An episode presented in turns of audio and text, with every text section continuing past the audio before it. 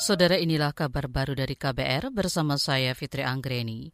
Menteri KKP Edi Prabowo berjanji mengungkap kasusnya.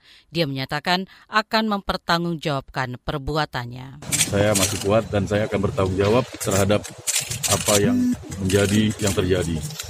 Kemudian saya juga mohon maaf kepada seluruh masyarakat Indonesia, khususnya masyarakat kelautan dan perikanan yang mungkin banyak yang terhianati seolah-olah saya pencitraan di depan umum itu tidak itu semangat. Ini adalah kecelakaan yang terjadi dan saya bertanggung jawab terhadap ini semua.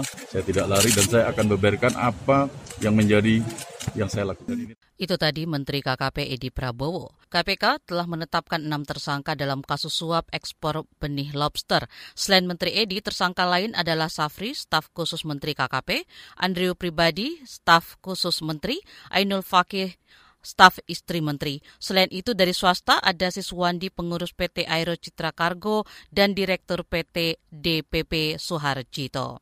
Kepolisian mengancam bakal membubarkan masa penolak Rizik Sihab yang membuat kerumunan di berbagai daerah. Juru bicara Mabes Polri Awi Setiono mengatakan aksi akan dibubarkan jika menimbulkan kerumunan dan tidak menerapkan protokol kesehatan. Dan terkait dengan kerumunan-kerumunan, pimpinan Polri beberapa kali sudah saya sampaikan bahwasanya telah mengeluarkan surat telegram yang sudah tegas-tegas menyampaikan bahwasanya kalau ada kerumunan untuk dibubarkan. Jangan sampai terjadi klaster COVID-19 yang baru. Itu dengan jelas. Dan ini semua tentunya kita dorong untuk pimpinan kewilayahan untuk memberikan penilaian sendiri, mengasesmen Juru bicara Mabes Polri Awi Setiono juga mengatakan apa yang dilakukan Polri semata-mata untuk melindungi masyarakat.